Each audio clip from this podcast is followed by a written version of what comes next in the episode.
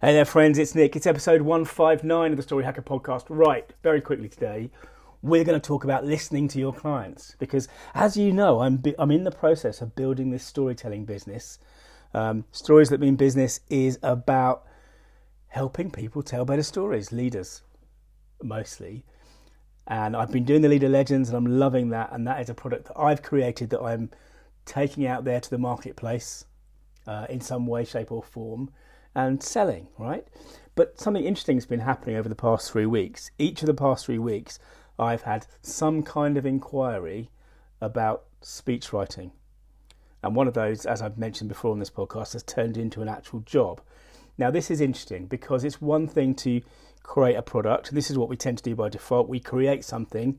We write a novel, you might say, to just to pick an utterly random example. We write a novel and then we go out and we try and find people who are going to enjoy it, people who we can sell it to. And that's one way of creating a business, but it's quite a hard way. It's much easier in some respects to deeply understand your customer, to, to sort of obsess about your customer or your client and find out what they need. And in this case, I'm not, you know, it's not that I've been obsessing, but I'm very aware that in three weeks I've had three inquiries about this particular thing. And it seems to be people who want to create a TED Talk type experience. In other words, storytelling-led, information by accident, learning by accident kind of presentation. And um, that means I'm going to be building out in my website, in my offering,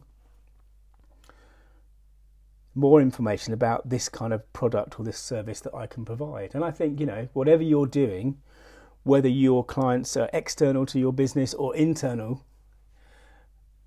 it is really worth listening to what they want that is at the edges of what you're currently providing, at the edges of your core service. Because, you know, to take my example again, I'm not someone who wants to find five new clients each month.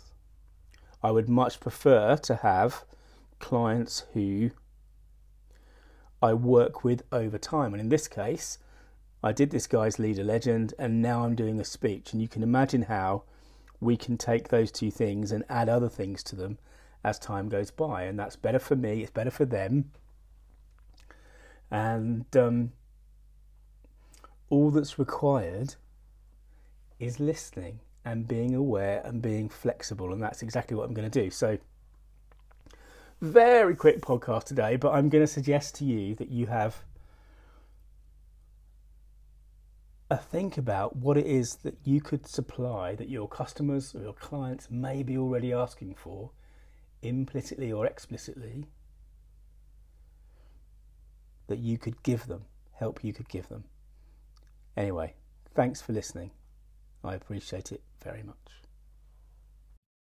Hey, this is Nick. Thanks again for listening. To dig deeper, search for story dot business.